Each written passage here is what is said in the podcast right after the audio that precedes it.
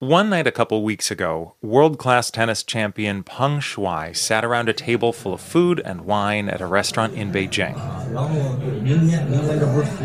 Peng listens intently to her tennis coach, nodding and smiling. A couple people are sitting beside her, seemingly friends. But this was not an ordinary video shared by Peng or her friends. The video was shared on Twitter by the editor of a Chinese state run newspaper. It was part of a seemingly staged leak by the Chinese government to show Peng out and about for the first time in more than two weeks after the world began to ask, Where is Peng Shuai? Growing concern about a tennis star who has not been seen or heard from after. we want to turn now to the deepening mystery of a Chinese tennis star who hasn't been seen since publicly accusing a top Chinese official of sexual assault. On November 2nd, on the platform Weibo, Peng had posted a detailed account of the alleged sexual assault. Peng Shuai posted about this actually rather long account of what's happened between her and the Chinese former vice premier, standing committee member Zhang Gaoli. That's Xiao Qiang. He's the editor in chief of China Digital Times, a California based publication that monitors media and censorship inside China. Minutes after Peng published her accusation, it was taken down by the Chinese government, as was any mention of her post. The word premier, the word tennis, the word Zhang Gaoli, or even a movie star close to that name, everything disappeared. Xiao says even for a government that's known for its strict censorship, this was swift and thorough.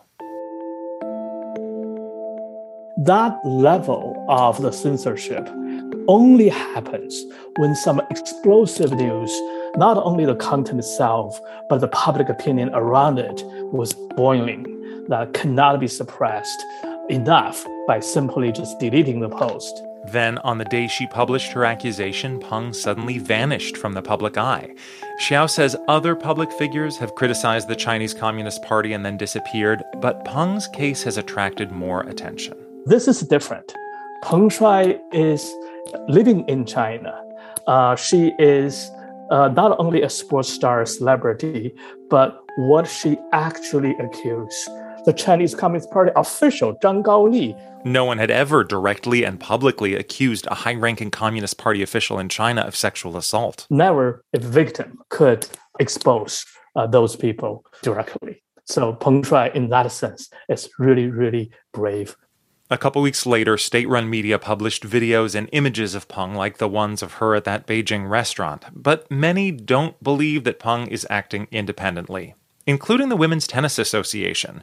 They received emails allegedly from Peng Shuai saying she was safe. Well, I would characterize them as orchestrated at this point in time. That's Steve Simon, head of the WTA, speaking to CNN. And here's where the case takes another unusual turn. Last week, Simon announced the WTA would pull out of Chinese tournaments for the foreseeable future, potentially risking a billion dollars in revenue. We're planning to suspend our events until such time that the Chinese authorities do the appropriate thing. That move is unprecedented. China's hosting the Olympics in just a couple months, and the US was already under pressure to take a stand. The response to Peng's case just added to those calls, and today the White House announced a diplomatic boycott of the Winter Games, pointing to, quote, the ongoing genocide and crimes against humanity in the Xinjiang region. China's government said earlier today that it would take resolute countermeasures against that move.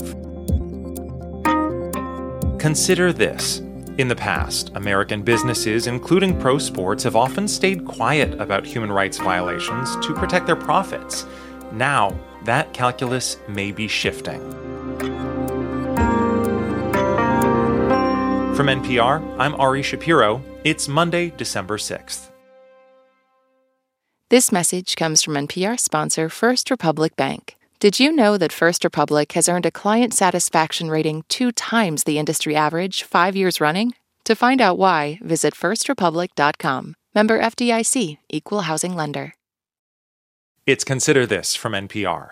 The Women's Tennis Association did something last week that's very unusual for American sports organizations. It stood up to the Chinese government.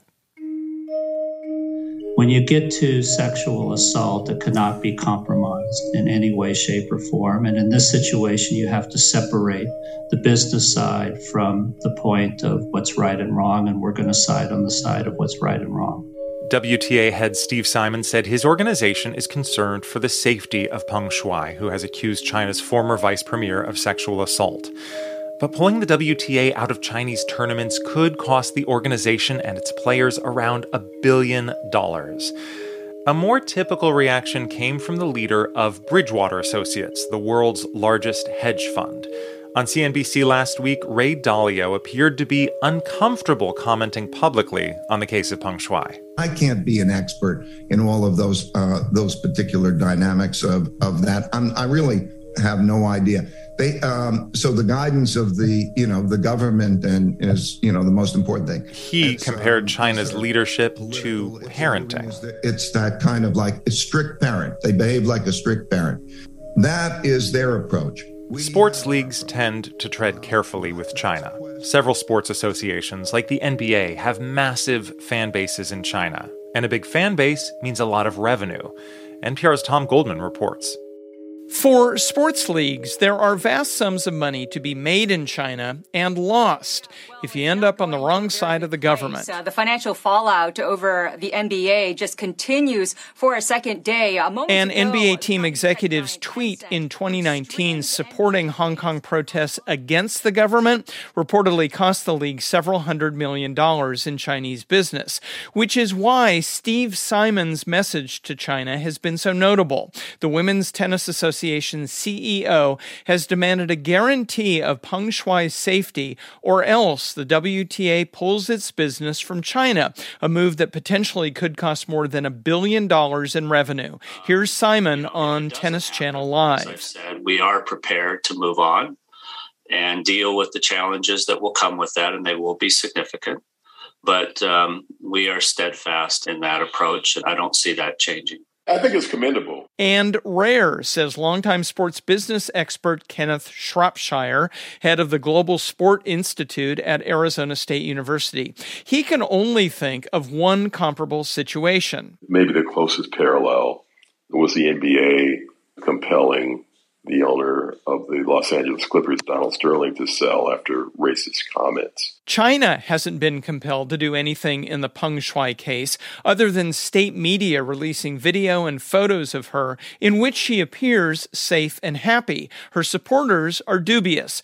Simon said he remains deeply concerned Peng isn't free from censorship and coercion. Still, Jerome Cohen, a veteran China expert, says the photos and videos do represent a shift. At first, the Ministry of Foreign Affairs at its press conferences would say, We've never heard of this. But that position became impossible to maintain, Cohen says, after the outcry by the WTA and numerous star players. Cohen is a retired law professor who works part time for the Council on Foreign Relations, focusing on China and East Asia. He says the WTA has put China on its back foot, creating what he calls eye opening possibilities. What if many of the other world's important organizations, starting with UN agencies, what if they got mobilized in order to solemnly protest China's human rights violations the U.S. government has labeled as genocide China's treatment of its Uyghur minority, which allegedly includes forced sterilizations, family separations, imprisonment. The Chinese government rejects allegations of abuses, saying Western critics want to defame China and undermine its development. Nury Turkel co founded the Uyghur Human Rights Project in 2003. In recent years, he's had the upcoming Beijing Winter Olympics in his sights advocating, without much luck, for the games not to take place. There's no interest in the business community to take on China. There's no uh, outspoken athletes publicly condemning these behaviors. Fellow Uyghur Rehan Asat thinks that might change if she's able to tell her story about a close family torn apart in 2016 when her younger brother was imprisoned after a trip to the U.S. Asat, a human rights lawyer, wants Beijing bound Olympians to hear from her and other Uyghurs. What I'm hoping to achieve is that after hearing our personal stories, they would find a way to protest, resist, and not normalize a government having this Olympics that is designed to bring the world together. Turkel says there's a glimmer of hope in the WTA's action supporting Peng Shuai. Which should be the model? The European Union followed the WTA's lead, saying it wants China to release verifiable proof that Peng is safe. But the International Olympic Committee has supported China's dubious actions in the Peng case, and critics hold little hope the IOC will take a WTA like stance against the human rights record of its upcoming Olympic host country. Jerome Cohen says China can be forced by world opinion to make changes, but it's unlikely to happen in the next couple of months. And China sounds secure in that knowledge.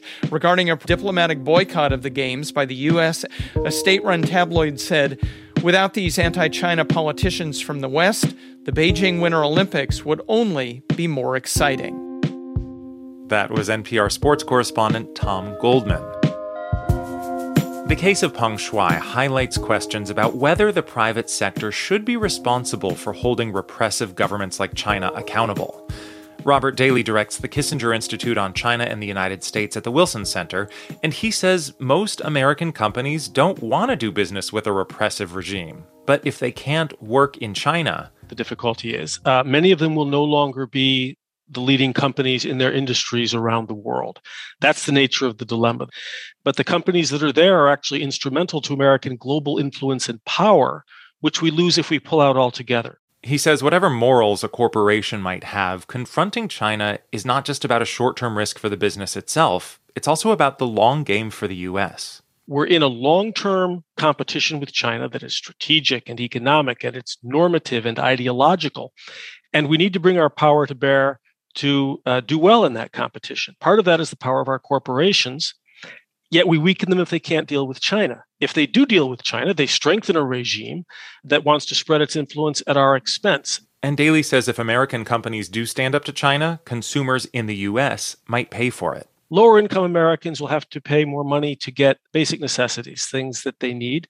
American pensioners who can't invest in China, if we go that route, uh, will get less return on their savings. So the concerns are real, but the costs are also going to be high. And while the US is weighing those pros and cons, China has its own calculation to make. With the Olympics coming up, President Xi Jinping is desperate to project a positive image. Xiao Qiang, the editor in chief of the China Digital Times, says that could be a strategic opportunity for the U.S. He does not want this Winter Olympics to be jeopardized. So here is a time there's a leverage, and the international community should use that leverage to push first for Peng Shuai, but also for other human causes. Even before the White House announced its plan for a diplomatic boycott of the Beijing Olympics, the Chinese platform Weibo was already censoring the words U.S. Olympic boycott.